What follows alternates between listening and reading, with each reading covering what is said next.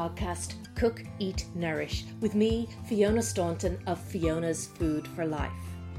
I hope you've been enjoying the podcasts up to now, and I really would love if you could rate and review the podcast. It really helps me to spread the word. In today's interview, I will be chatting with Cathy White of Nurture Mum, a midwife who brings her business in the workplace and to other areas to women who are pregnant and in the early days after their babies have been born. Make sure you listen to the end to find out her top three tips. Hope you enjoy it. Hi Cathy, how are you? I'm good, thank you, Fiona. Thank you so much for joining me today. Would you mind introducing yourself to my audience? Sure, um, I'm Cathy White, the founder of Nurture Mum. Nurture Mum is all about developing healthy lives during the first thousand plus days. Wow, okay. And what is your career to date? Well, what, what have you done to get here? I have a background in healthcare. I okay. started life as a nurse. I was then a midwife. Um, I did a master's in nutritional medicine um, and many years in the pharmaceutical sector, running patient support programs, preventative health programs. Great. And so why did you set up Nurture Mum? Because um, I'm truly fascinated about the early origins of health and disease. Um, and it's an area that's really untapped into. Mm. Um, and it's really just to promote this message, translating the science, which there is an abundance, into public health. Um, and it's the space I belong in, and it's sort of, I'm on a bit of a mission to really start to tell it and really developing healthier babies. Okay, fantastic. So what services do you offer, or, or how does it work at, at Nurture Mum?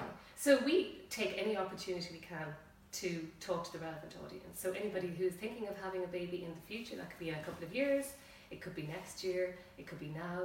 Um, and we really bring that message in the workplace. So we work with companies like LinkedIn and Microsoft. We've done some lovely work with LinkedIn. Now they're big, big organisations, but we can also work with smaller audi- organisations. Wherever there's an audience, maybe five, ten people who are interested in this subject. And it's relevant to men and women. We know more and more that men have a role in preconception health, okay, as well as mom in terms of health of the baby. And so when you say we, it's all midwives, is that correct? Um, it's me, and then I have a couple of associates, but they okay. would all have a very strong background in um, some in healthcare, similar to my own background, but in dietetics or nutrition. So how does that work? So you're in, you know, you're just got married, you're in a busy workplace. How do they access it? Is it is it a one-off talk, or is it how, how does it work? Um, so we would approach the workplace. They would organise it. Um, they would promote our messaging, and when it is happening, typically it's a seminar. We like to do a series of seminars. So okay. we'd like to start with an offering preconception, um, and then throughout pregnancy, and you know tips then for parents who are preparing for their new life to make it as easy as possible, making informed choice about feeding, and then we encourage parents or um, companies to bring back their employees maybe when they're on maternity leave, okay, for, at maybe three or four months, so that we can talk about best practice weaning, um, and it also gives them an opportunity to build a network within their company or working place. Okay, that's fascinating. And there's other places, so you do it in, in pharmacies as well? Yeah, so really we're moving more and more into that space of actually educating the over-the-counter okay. staff, so that when a mum or a lady or a person goes in and maybe they've been getting the pill for a year or two, and then they say, actually I don't need that part of the prescription okay. anymore, and then the person in the pharmacy can say, oh, are you thinking of a pregnancy? And they can start to really educate maybe around folic acid and being a healthy weight before pregnant, et cetera. So the things that really get them off to a good start in terms of their pregnancy journey and the health of the baby. So it's really an educational piece that you run for the pharmacist, so Absolutely. rather than an individual calling into a pharmacy and getting to speak to you or anything like that. Absolutely. Yeah. We find that it works much better in groups. On a one-to-one, obviously, it's very... It can be very time-taking, but we find that working in groups can be really supportive and collaborative. Like a recent session I did in LinkedIn, um, there was about forty people at it. We were talking about preparing for your new life, as in these, most of the audience were men and women that were pregnant. Um, and one of the employees stood up, a very shy lady, stood up and said that she had finally cracked breastfeeding on her third baby, but she was there if anybody wanted support. Okay. So I just yeah. thought that was amazing. And they have an amazing setup in LinkedIn. They've what we call PAL, Parents at LinkedIn, so they have a very good infrastructure and network okay. for moms and dads. Fantastic, okay. And so, um, am I right in saying that you did a Master's in Nutritional Medicine? Kind of? Yes, I did, yeah. in Surrey University in Guildford. Tell me a bit about that.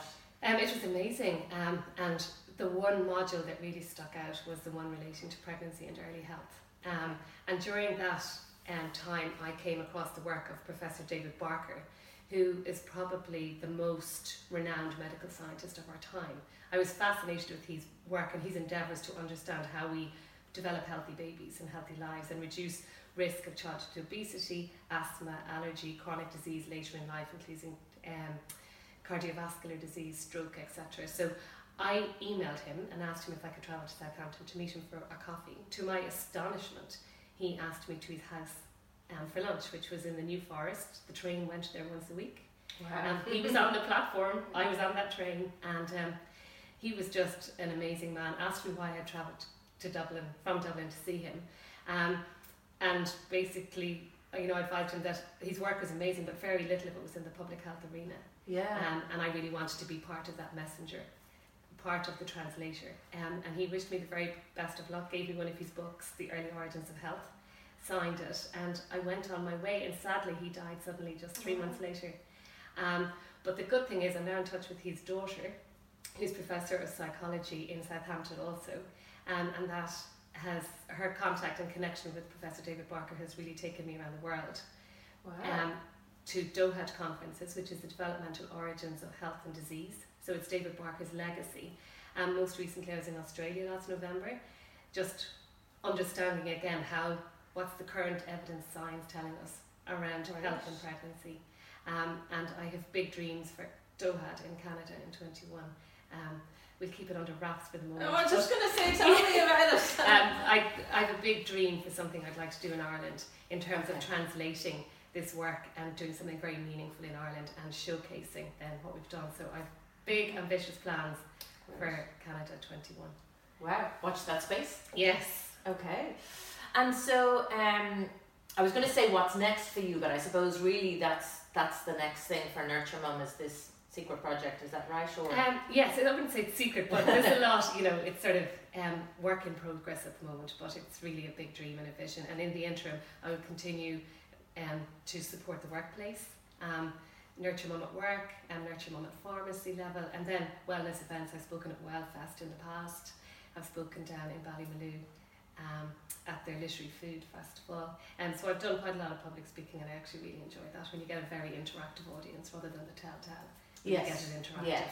Um, and that's the space I belong, and just waking up people to really realise what they can do to promote the health of their baby and indeed maternal health and reducing risk of complication in pregnancy. Okay, fascinating. And so um, I'm chatting to you today, I suppose, from the nourish side of things. I do the cook, eat, nourish, and uh, it all begins at, at, at the very beginning, and I know I would talk uh, a fair bit about the gut microbiome and the, and the, the pregnant mother consuming fermented foods, et cetera, making sure her gut is in good health so that then the child can have a, have a good start. But I always ask the people who I interview, can they give me three tips to help improve the health of the nation from, from their angle? Sure. So what three tips might you give to people um, you know, looking to start a family? Okay, so pre-pregnancy weight for both mum and dad is really okay. important. So we're really looking at a body mass index of less than twenty-five. Okay. Um, and that is one of the really important steps to take. And increasingly we know that dad's weight influences, can okay. influence weight of baby. The second one is folic acid, at least sixteen weeks before pregnancy. And the latest evidence, just I learned this in the last couple of weeks, that we now take folic acid. The recommendation is throughout pregnancy. Wow, okay, because I remember when I had both my children, it was for the first three months was, was the guideline with the folic acid, yeah. but now it's... It's a recent update, very recent, okay. but it's to take folic acid um, throughout pregnancy. So, and there is increasing evidence around the need for some moms to be, to take a higher dose of folic acid. Okay. So the recommendation is they continue to take the antenatal dose of folic acid right to twelve weeks, and that everybody takes the lower standard dose of folic acid throughout pregnancy. And how about breastfeeding then? And then you continue, for breastfeeding mums, they continue to take folic acid. It reduces the risk of anemia in the mum. Okay. Oh, very good. So we have the weight, we have the folic acid, and what would your third one be? Exercise. Okay. Yeah, one hundred fifty minutes recommended per week. Um, and I tell you, as a nation, if we could do that, even if mums could achieve two out of three, three out of three is ideal, we would change some of our abysmal statistics we have around child, child and maternal health.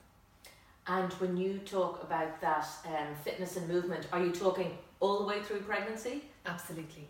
Now, I wouldn't start running marathons when you're pregnant. Yeah. But if you have been doing things and running and, you know, whatever you've been doing, most things you can continue during pregnancy. Um, if you have considerations or concerns, obviously talk to your healthcare professional. But typically, the value of exercise in terms of maintaining a healthy weight gain during pregnancy, but we also know that the baby's heart health journey starts in pregnancy. So the more variability around the mum's heart rate, the better it is for the development of the new baby's heart. Okay, mm, fascinating. Um, so one question I always ask as well is, what would you choose as your last meal? It would have to be. Dead or enough. It would have to be an Indian. Okay. Yeah, I just love Indian food. I'm vegetarian. Okay. I've been for a long, long time. Um, so I just find it's sort of the most vegetarian-friendly food out there, and I I just love it, and I love the spice and some dollop of yogurt on top of it and some fresh herbs, and that would be. Any particular one? Any particular? Like a, a sag, or what type of Indian herb? A vegetable buna. Okay. Mm, what's mm. that one? It's tomato-based. Yeah. Um, and it's just divine. It can be made up of anything, um, and I have my special location of a place in Dublin where it's my favourite, and I've been going for twenty years, and they know, don't even actually offer me a menu anymore. Right, so that's where you get it. What's it called? The bu- buna? A vegetable buna. Buna, okay. I haven't looked into that one, so I must yeah. check that out. Would you have anything to drink with that? Yes, it would. It would depend whether I had my car or not. Well, you're not going anywhere afterwards, so you don't have to worry about your car. Yeah, so um, I'd always enjoy maybe a glass of white wine with it. If not, I'm very happy with sparkling water with lots of lemon. Okay. And would you go for any dessert? Not a dessert person. Okay. No, desserts don't, no, particularly not in an Indian restaurant. I mean, there's a couple of things, but I'm not really big into dessert. Okay. Thankfully. Would you mind telling my audience now how they can get in touch with you if they'd like to hear more about Nurture Mum? I think it's definitely going to be a space to watch, but off you go. Sure. Um, so it's Cathy with a K at nurture mum dot I E, and my contact number is zero eight six two eight six six one four nine. And my website is nurture mum dot I E. Fantastic. Thank you very much, Cathy, and best of luck. Thank you so much for the opportunity. Great. Thank you. Thanks so much for listening. I hope you enjoyed the episode of Cook, Eat, Nourish. I'd be really grateful if you could rate and review this episode to help me spread the word. For more information, pop over to my website, fiona's food for life dot I E, where you'll find lots of recipes, tips, videos and blogs. Thanks a million. See you soon.